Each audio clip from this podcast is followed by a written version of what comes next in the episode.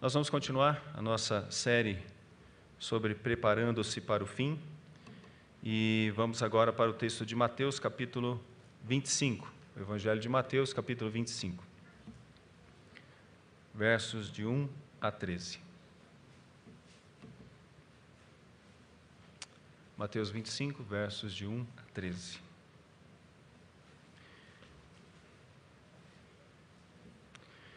Então o reino dos céus será semelhante a dez virgens que, tomando as suas lâmpadas, saíram a encontrar-se com o noivo.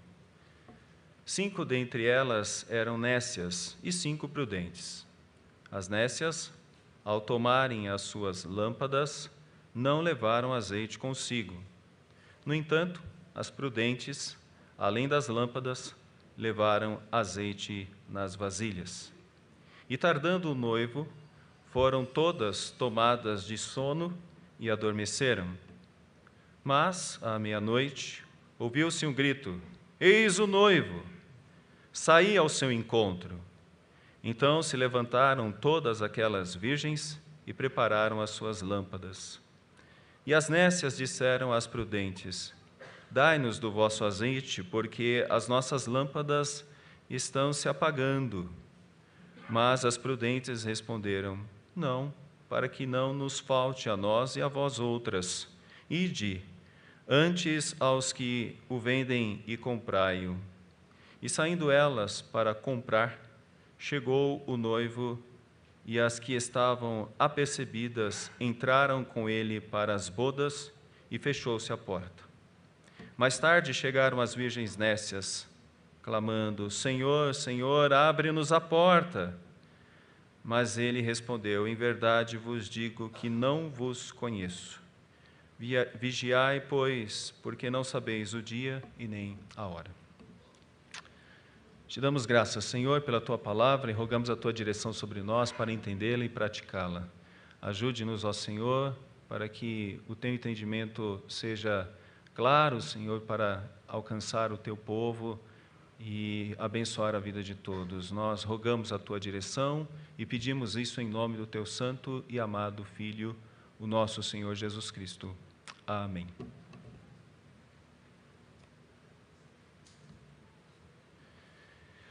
Um dos momentos que nos entristece bastante é principalmente próximo do fim do ano, quando uh, os jovens vão fazer as suas provas, geralmente eh, em universidades públicas e os portões ficam abertos até uma determinada hora e todos têm a oportunidade de chegar e de entrar.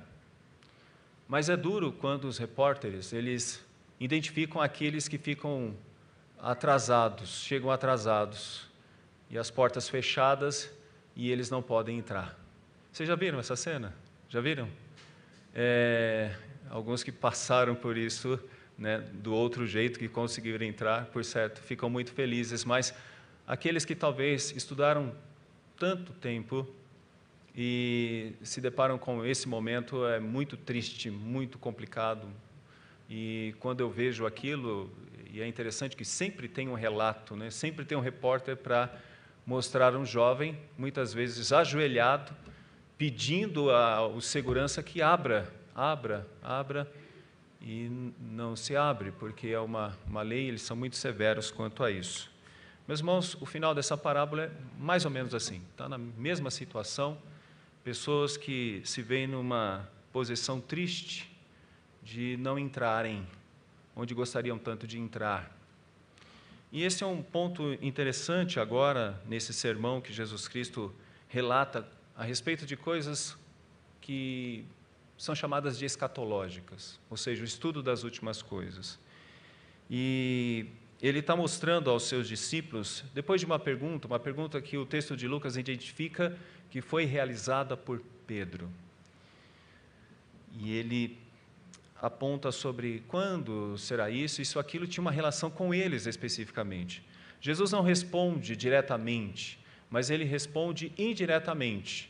Ele responde por parábolas. E esse é um ponto muito interessante nos ensinos de Jesus.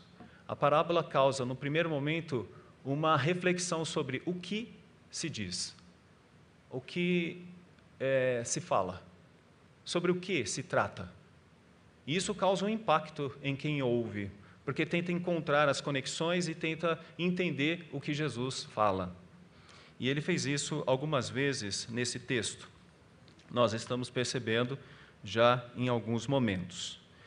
Uh, especificamente, o que Jesus está mostrando é que aqueles sábios, ou aqueles que são prudentes, eles se preparam para este momento, onde as portas se fecharão. Então, estas pessoas, estes discípulos, eles devem permanecer num estado de atenção máxima. Devem ser atentos e fiéis. Olha o texto do capítulo 24, versos de 40 a 41.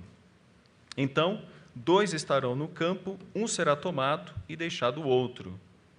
Duas estarão trabalhando no moinho, uma será tomada e deixada a outra. Qual a diferença entre uma e outra, entre um e outro? É o estado de atenção, preocupados não somente com suas atividades diárias, mas preocupados com o retorno do Senhor Jesus Cristo. Jesus está dizendo isso.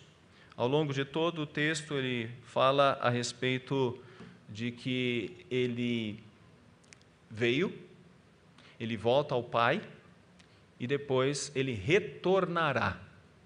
Ele retorna. E se você observar bem, em cada uma das parábolas, quando ele retorna, ele não retorna assim meramente como um pastor. É claro que ele vai recolher as suas ovelhas, mas ele retorna também como um juiz. E ele faz um julgamento sobre todos aqueles que ficaram entre o período da sua primeira vinda e da segunda vinda. Então, enquanto temos esse período, chamado por nós de já e ainda não, nós já estamos salvos, nós já temos as alegrias da salvação, já podemos sentir o céu, mas ainda não chegamos lá. Enquanto não há esse momento da vinda, devemos estar atentos em meio às nossas atividades, como ele disse nesse primeiro ponto a respeito do campo, a respeito de um moinho. Ele diz mais, no, no capítulo 24, ainda nos versículos de 45 em diante, ele fala sobre a parábola de um servo fiel e prudente, verso 45, e depois de um estado de letargia, porque o Senhor demora, e este servo passa a viver espancando e, e comendo e bebendo com ébrios. Então nós observamos que durante um tempo esse servo ele perde a sua fidelidade. Mas uma das coisas interessantes é que aquele que se mantém fiel, ele será herdeiro do seu Senhor. No retorno do Senhor Jesus Cristo, nós teremos a alegria de receber o reino juntamente com ele. Herdeiros também. Mas aquele servo que não é fiel, ele é um hipócrita, porque enquanto o seu senhor demora, ele começa a fazer aquilo que lhe agrada e não aquilo que o Senhor lhe deixou para fazer, que é cuidar dos seus conservos. Nós explicamos um pouco disso. Quando um crente assimila as ordens do seu mestre, ele passa a ser um servo dos seus conservos, como é, qualquer ser humano que vive nesse mundo, mas as suas atividades passam a ser atividades para servir. Posição de marido, de esposo ou de esposa, é, de pai ou de filhos, ou daqueles que vivem na sociedade. É importante também que a gente entenda que agora ele está falando sobre damas, e me permita usar essa expressão, principalmente para que os pais não tenham complicações depois. Então, depois os pais expliquem a expressão usada. Então, eu vou usar a expressão damas. Ah, damas de honra, como num casamento muitas vezes tem. Aqui no Brasil nem tanto, mas nos Estados Unidos é feito isso. Aliás, acho que eu já vi no Brasil também. Quando a noiva chama algumas das suas melhores amigas, elas se vestem todas muito parecidas, e é, se preparam para o momento da recepção. E no nosso caso não é do noivo, no nosso caso é da noiva. É um pouco diferente do que estamos vendo aqui. E dentre essas damas, temos dez, cinco são prudentes, chamamos de sábias, e cinco são nécias. O resultado é que as nécias ficam na porta, não entram, como nós já falamos na nossa introdução. Mais adiante, ele vai falar também sobre os talentos que se multiplicam versus os acomodados. Nos versos é, de, do capítulo 25, né, ainda nos versos posteriores aqui, de 14 em diante. E mais adiante ainda, ele, ele falará sobre as ovelhas e os cabritos separados. Tudo isso nos dá uma nítida noção de que o crente ele deve ser sábio, ele deve ser fiel, ele deve ser perseverante, ele deve estar preparado, ele deve, enquanto está aqui, multiplicar e produzir bastante. Nós estamos no mundo, nós não fomos tirado, tirados do mundo, então estamos nele, então devemos produzir bastante e uh, sempre nos colocar na posição de ovelhas e não de cabritos. Então, essas qualidades são muito importantes para aqueles que esperam e se preparam para o fim. Especificamente no texto de hoje, estamos falando sobre damas, eu gostaria de falar sobre algo é, com relação a preparando-se para o fim, numa expressão além das lâmpadas. E aí a gente tem que entender a parábola pretendemos terminar bem no horário hoje, porque estamos terminando muito tarde os nossos encontros. Então, vou até onde posso ir. É, o nosso primeiro trabalho nesse momento é expor o contexto da parábola e entender esta parábola. E vários e vários comentaristas usam desse texto para alegorias, isso é muito perigoso. Então, a nossa intenção é trazer uma informação que seja mais justa, sem alegorias e que possa demonstrar o que é necessário realmente para a compreensão desse texto. É claro que você tem que ter em mente o casamento, está bem claro isso. E casamento sendo falado por mim é uma coisa, casamento sendo falado por um casal aqui que já é mais do que expert em ser padrinhos, é uma coisa. É, mas casamento sendo falado por Jesus, como um dos exemplos de Jesus, é extremamente importante. Porque toda a Bíblia é um casamento. E toda a Bíblia demonstra o zelo de um noivo fiel, que é Jesus, para com a sua noiva. Então, quando Jesus fala sobre casamento, é algo que a gente fica muito alegre, porque ele tem toda a propriedade para falar a respeito disso. E aqui ele fala sobre um início, sobre o início de um casamento, e ele, claro, não está querendo especificar casamento, mas ele mostra a importância desta cerimônia.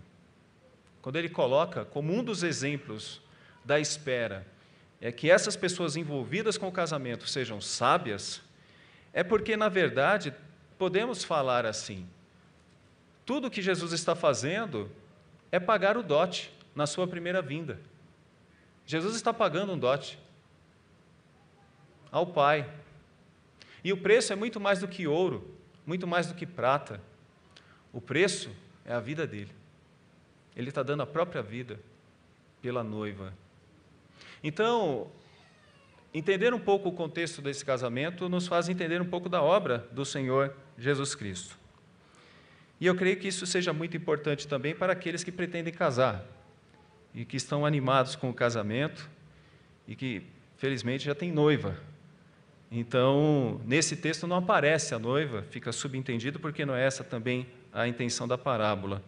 Mas isso nos faz entender por que este exemplo agora de um casamento. Então, nesse cenário do casamento, encontramos algumas informações. Há uma tensão e por que uma tensão? Há uma espera pelo noivo, diferente de todos nós que, quando ficamos aqui, geralmente ficamos contando os, os minutos e esperamos que a noiva seja realmente pontual. E, e ficamos aqui esperando. E vem a noiva, todo mundo se levanta, e, aquela cena que a gente conhece muito bem. Neste momento aqui está sendo retratado um casamento oriental, como, como acontecia naqueles momentos bíblicos. Então, há uma tensão pela espera do noivo. Então, se a noiva muitas vezes atrasa e causa uma certa preocupação, principalmente com o noivo, é, aqui também há uma certa preocupação, porque o, o noivo está atrasado. O noivo demora. E isso é muito importante, porque nas outras parábolas também entrou essa expressão: demorando o Senhor. Quando ele demora. E nisso há uma expectativa e uma espera. Isso pode gerar mais atenção ou isso pode gerar uma desmotivação. E essa palavra é importante nessa parábola: desmotivação. Então, dez moças escolhidas, e geralmente era assim: eram dez moças. E, meus irmãos, o número dez na Bíblia é muito importante. Dez mandamentos.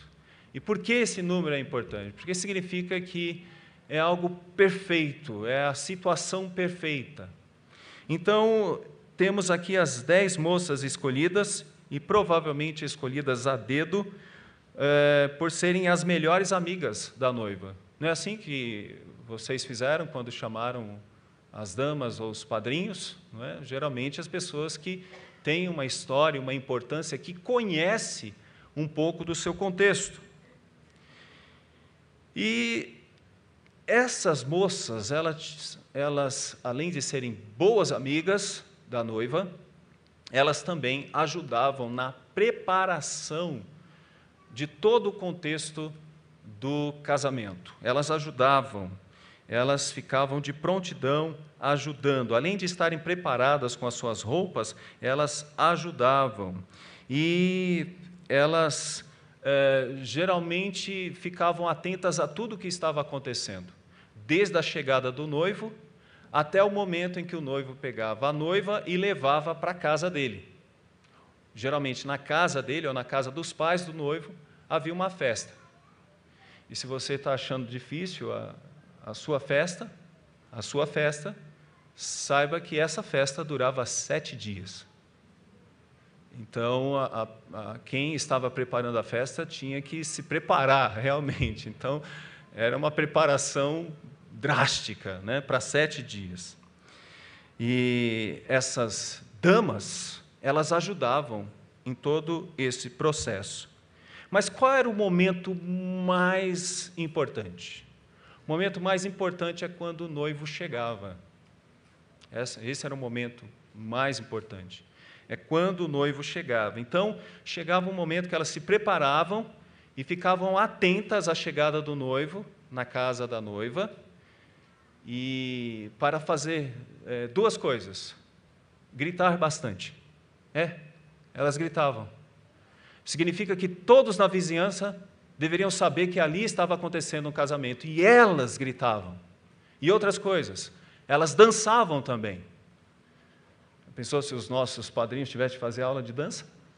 Então tinham, elas tinham que dançar e elas tinham de gritar porque todo mundo na vizinhança sabia ali estava acontecendo um momento especial, estava tendo um relacionamento concretizado agora por meio da lei daquele contexto. Mas vocês perceberam que nesse texto elas usam lâmpadas. E a melhor forma de se entender seriam tochas. Tochas. Porque não são candeias, mas são varas compridas, na ponta delas existem pequenas bacias de bronze, e nessas bacias se colocava é, pano, panos e vários pedaços de pano. Esses panos estavam todos encharcados de azeite. De azeite. E por que isso? Porque o noivo, enquanto estava é, junto com o pai da noiva, geralmente na casa dos pais do noivo, trabalhando os valores do dote, enquanto ele estava fazendo isso, na casa da noiva essas moças ficavam esperando ele chegar. E poderia ser que nessa administração o tempo fosse muito longo, se estendesse bastante. Se você quiser entender um pouco melhor a respeito de dote, eu não vou ler porque nós não temos tempo, mas vai para Gênesis capítulo 34, vocês vão entender isso, com o caso de Diná e Ramor, ou Amor. Ramor ou Amor. Quando há uma negociação da família de Jacó com os da família de Siquém, para que Ramor possa namorar, possa namorar não, possa casar com Diná. Há umas situações trágicas ali, mas é dito que Ramor amava Diná. Então você tem ali todo um contexto de dote. Se você quiser entender melhor, no texto de Gênesis 34 você vai encontrar isso. Em Êxodo 22, 16, fala também sobre como deveria ser o dote.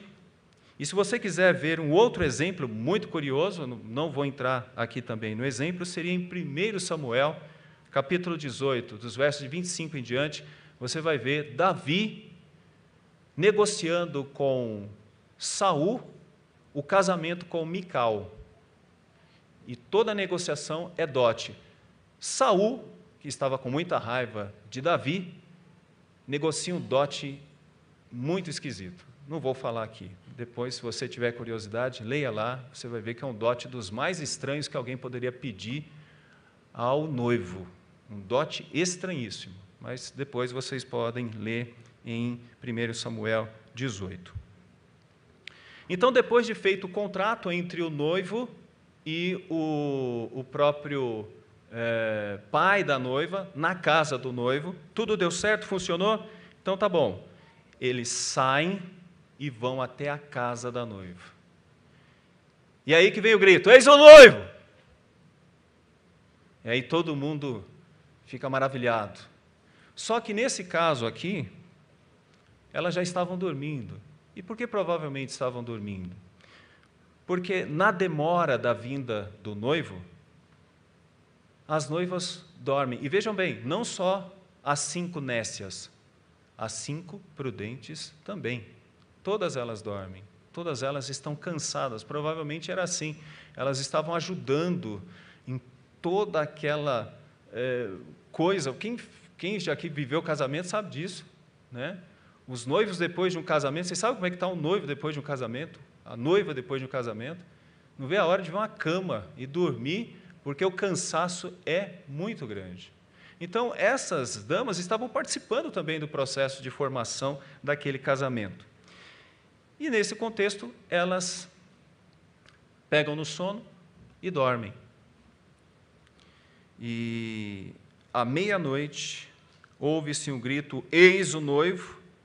O noivo vem com todos os seus convidados extremamente alegres e aí as damas que estavam dormindo têm que se recompor, têm que correr, têm que se arrumar, têm que.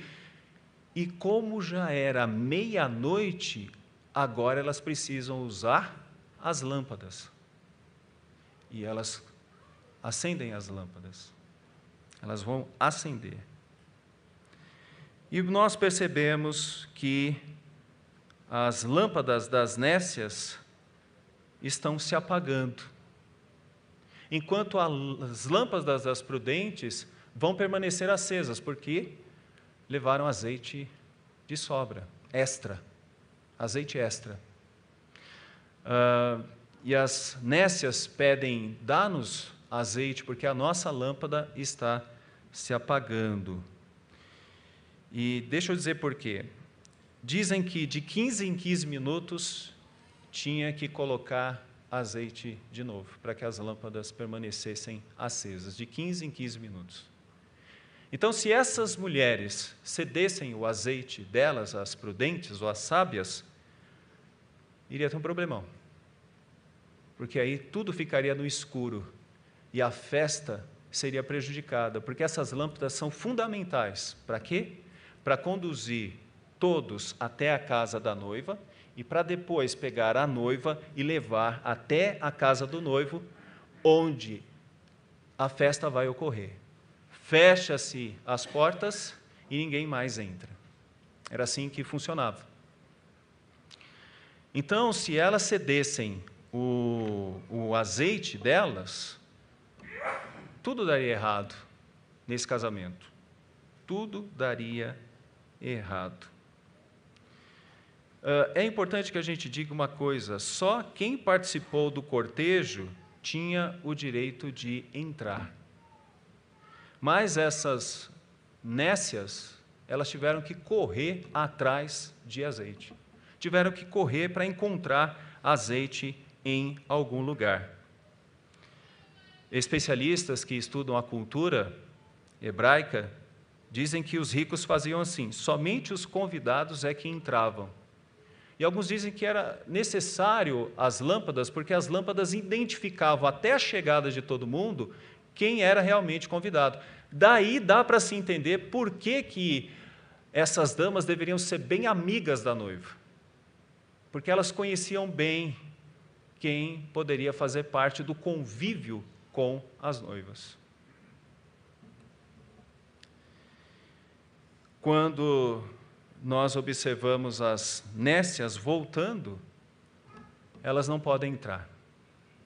A passagem diz: Em verdade vos digo que não vos conheço.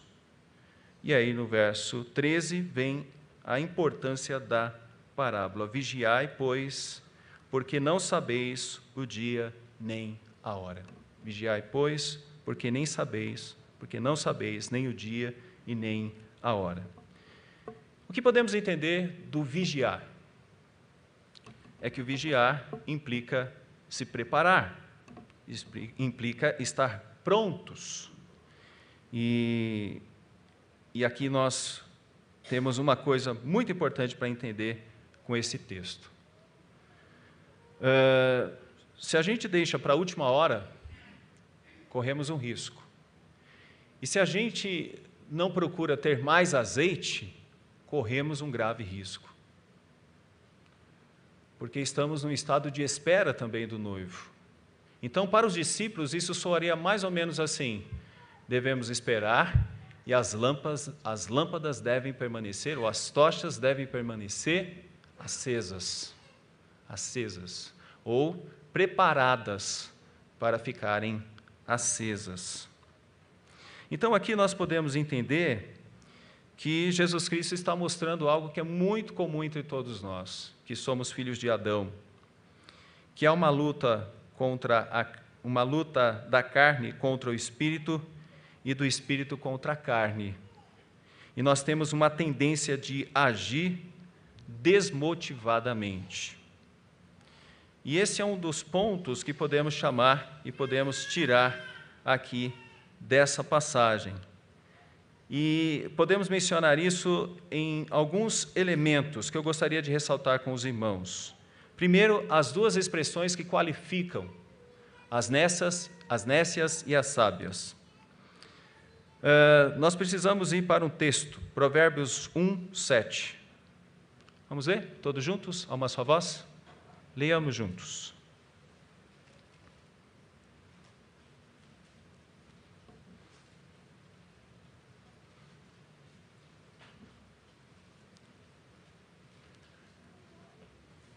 Sabedoria tem a ver muito com esse versículo. Leiamos juntos. O temor do Senhor é o princípio do saber, mas os loucos desprezam a sabedoria e o ensino. Aqui está, meus irmãos, algo que a gente estudou recentemente quando falamos sobre Eclesiastes.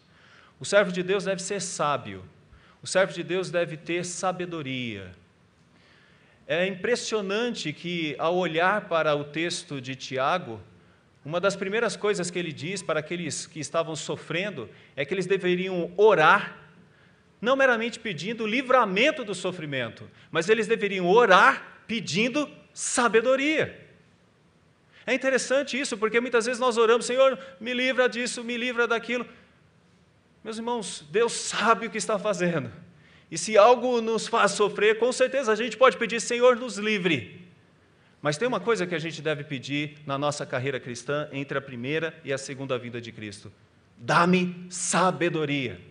E ele enfatiza isso nesse texto, quando ele diz: cinco dentre elas eram nécias e cinco prudentes.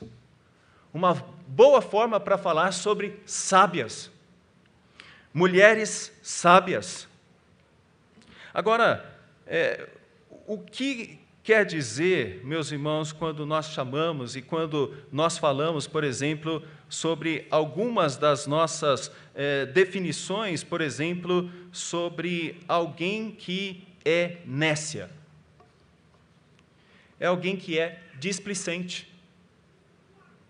E o que é uma pessoa displicente? É uma pessoa que não tem motivação, é uma pessoa que não tem alegria no que faz, é uma pessoa que não tem satisfação com aquilo que faz. Imagine que você convide alguém para ser a sua madrinha ou seu padrinho, os nomes que nós usamos aqui no contexto ocidental. Imagine que você chame alguém assim, e ele chegue atrasado, ou ela chegue atrasada, e não foi porque aconteceu um acidente. Porque ele falou, não, resolvi chegar atrasado mesmo. Não, mas o casamento era às 18, às 18 horas, você chegou às 19. Eu quis chegar às 19. Mas o casamento era 18. Não, mas eu quis chegar às 19. E imagine que está todo mundo de terno, bem arrumado, essa é uma liturgia, e a pessoa chega de calça jeans e com uma camiseta. Por certo, você vai dizer assim, meu amigo, você não entendeu bem, eu te chamei para ser o meu padrinho, ou, no outro caso, a minha madrinha, para que você seja feliz comigo nesse momento. Quando não há aplicação, quando não há uma entrega, quando não há um desejo de participar daquilo com alegria, nós sabemos o que acontece. É mal feito. Não é feito da maneira que deveria ser feita. E fica pela metade. Não fica bom. Não fica bom. Meus irmãos, é sobre isso que Jesus está dizendo. Um servo de Deus, ele deve se preparar para a vinda do noivo e deve estar bem preparado e deve estar bem atento a tudo que pode acontecer. Aqui está uma, um grupo displicente, um grupo que não tem feito da maneira como deveria fazer. Por que isso aconteceu? Vamos imaginar algo assim. Elas começaram a arrumar algo em torno das duas horas da tarde. Três horas da tarde, quatro horas da tarde, cinco horas da tarde, o noivo não chega. Aí temos o horário das 18, já começa a escurecer. E aí chega o horário das 19, já começa a escurecer. E aí elas percebem o seguinte: nós trouxemos as lâmpadas ou as tochas, mas não trouxemos azeite. E o noivo demora tanto que o cansaço bate, todas dormem. E aí elas percebem que quando o noivo chega, já é meia-noite, alta escuridão, e elas não têm azeite. Mas cinco delas têm. Cinco delas têm este azeite. Então, elas pedem para as outras, e elas dizem: não, se nós entregarmos o nosso azeite, aí que tudo fica numa tremenda escuridão, tudo fica escuro. Então, elas não permitem que as outras usem dos seus azeites. Elas não estão sendo duras, mas elas estão dizendo o seguinte: não dá para ajudá-los e prejudicar a festa nós precisamos manter todo, toda a liturgia. Toda a liturgia. Nós não podemos deixar a festa. Então, na nossa luta contra a carne, nós temos que perceber que a nossa tendência muitas vezes é de agir desmotivadamente para com as coisas do reino, principalmente quando há demora, principalmente quando percebemos que demora, não é no nosso tempo, da forma como nós queríamos. A nossa tendência é deixar para lá o que deve ser colocado como prioridade. Mas na carreira cristã precisamos de azeite extra. Precisamos de azeite extra. E é daí que nós precisamos entender o que é azeite nesse texto. E para não alegorizar mas para mostrar significado tanto no Antigo quanto no Novo Testamento, o azeite tem a ver realmente com unção, mas tem a ver principalmente com uma unção que vem com o Espírito Santo de Deus. Davi, para ser rei, foi ungido. Um profeta geralmente era ungido, como Eliseu foi ungido. Meus irmãos, essa unção deveria ser procurada porque ela, no Antigo Testamento, testificava do próprio Espírito Santo de Deus. E o Espírito Santo de Deus é algo muito importante para entendermos, é alguém que merece toda a nossa consideração e todo o nosso respeito. E para entender um pouco isso melhor, a gente precisa agora de um outro texto. É o texto de Efésios. O texto de Efésios, capítulo 5, e o verso 18. Diz assim esse texto: Não vos embriagueis com vinho, no qual há dissolução, mas enchei-vos do Espírito. E Espírito aqui é o Espírito Santo. Meus irmãos, isso aqui está numa voz do grego muito importante. Significa que você não deve se contentar com pouco. Você deve almejar sempre mais, sempre mais, sempre mais. Então imagine aquelas virgens sábias que têm as suas botijas cheias de azeite. E imagine que a vida dos discípulos deveria ser assim, como a vida de todos nós deve ser assim, sempre cheia de azeite. Nós não podemos contentar com pouco. Nós precisamos sempre de mais e de mais e de mais, porque nós vamos precisar usar. E o que é encher-se com o Espírito Santo de Deus? O próprio texto do capítulo 5 de Provérbios explica o que seria isso. Não vos embriagueis com vinho, no qual há dissolução, mas enchei-vos do Espírito, falando entre vós com salmos, entoando e louvando de coração ao Senhor, com hinos e cânticos espirituais, dando sempre graças por tudo ao nosso Deus e Pai, em nome de nosso Senhor Jesus Cristo, sujeitando-vos uns aos outros no temor do Senhor. O que seria encher-se com o Espírito Santo? Seria, meus irmãos, buscar a principal obra do Espírito Santo. E qual é a principal obra do Espírito Santo? É a Bíblia. É a palavra do Senhor. Quanto mais uma pessoa aprende da palavra de Deus e assimila os ensinos poderosos da palavra de Deus, essa pessoa passa a ter uma comunhão maior com Deus, passa a ter um conhecimento melhor de Deus e passa a estar com azeite extra e passa a estar preparado para todos os momentos da vida, bons ou ruins, mas para o principal momento que todos nós aguardamos, quando o noivo volta e quando podemos estar diante da presença dele em festa. É isso que a parábola está ensinando. Que não basta meramente ser crente, que não basta meramente estar numa igreja, que não basta meramente ter feito uma pública profissão de fé ou ter sido batizado. É necessário que o crente esteja querendo sempre mais e mais para que na sua lâmpada haja azeite e assim brilhe para o retorno do Mestre, do nosso Senhor Jesus Cristo. É isso, meus irmãos, que o texto está falando. A demora de Cristo pode fazer com que percamos o foco e nos coloquemos em total displicência.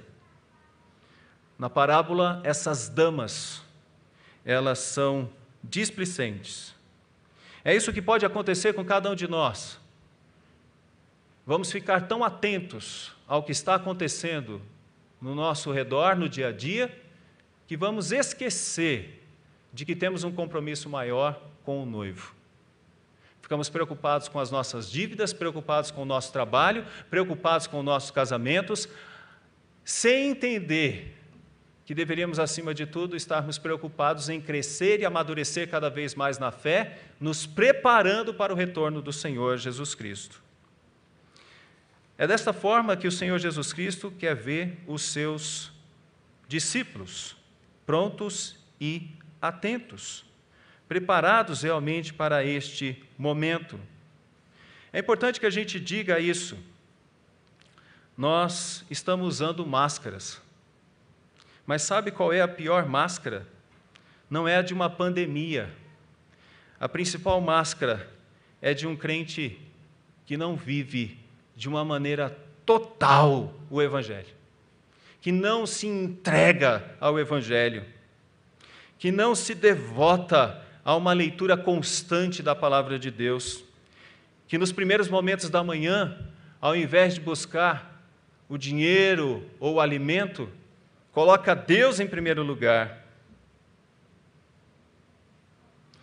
Meus irmãos, a gente tem que estar preparados e prontos, porque a movimentação que muitas vezes temos na igreja não significa que estamos com azeite. Ativismos, um monte de atividades, não significa que nós estamos realmente assimilando os ensinamentos do Senhor. Uma pessoa pode entrar numa igreja e sair sem ter nenhum azeite, sem estar se abastecendo de azeite. Uma pessoa pode cantar e cantar muito bem, mas no seu coração só há ela mesma, mostrando para os outros que ela sabe cantar, mas não há louvor, não há adoração, não há azeite. Há só uma lâmpada. Não vai além do azeite. Uma pessoa pode pregar maravilhosamente bem, mas aquilo não passa meramente de pregação, porque ela não ama aquilo que prega, ela não se devota àquilo que prega, ela não tem um carinho especial àquilo que prega. Ela só faz aquilo momentaneamente, para um momento específico. Aquelas virgens nécias estavam tão somente fazendo algo que geralmente as pessoas faziam mas por não terem trazido azeite a mais, demonstra desconsideração para com a festa, a desconsideração para com a noiva, a desconsideração para com o noivo. Muitas vezes, na longa demora, que nós pensamos que é uma longa demora do Senhor Jesus, podemos fazer como aquele servo da parábola anterior que se dedicou à embriaguez. Mas muitas vezes, numa demora, podemos fazer como as virgens nécias, que se entregaram ao sono e, mais do que isso, se entregaram à displicência de não se prepararem melhor para este momento. Eu tenho que terminar dizendo para todos nós quais são as nossas reais motivações em vir a uma igreja. É dar uma nota ao pregador? É criticarmos a parte musical? É dizermos que poderia ter tido isso, aquilo ou aquilo outro? Quais seriam as nossas motivações em participar de uma escola dominical? É porque vamos ter pessoas legais e vamos poder fazer parte de um grupo? Meus irmãos, se nós não transcendermos nas nossas motivações, nós estaríamos somente com lâmpadas, mas não estaremos com azeite. Nós precisamos de muito azeite. E para isso, mocidade, procurem orar mais e buscar sabedoria em Deus para fazer muito mais do que as movimentações da igreja. Não adianta nada um acampamento que for só para dizer, foi muito legal, a parte esportiva foi 10, foi muito legal aquela tortada na cara que o outro recebeu. Geralmente tem umas coisas assim. Mas se não sairmos do acampamento vibrando com o Evangelho, e felizes com o noivo, e esperançosos para que ele volte rápido e possa dizer depois do acampamento: Maranata, vem, Senhor Jesus. Nós, meus irmãos, podemos frequentar uma igreja porque aprendemos a frequentar, mas não porque vamos servir ao noivo e adorar ao noivo.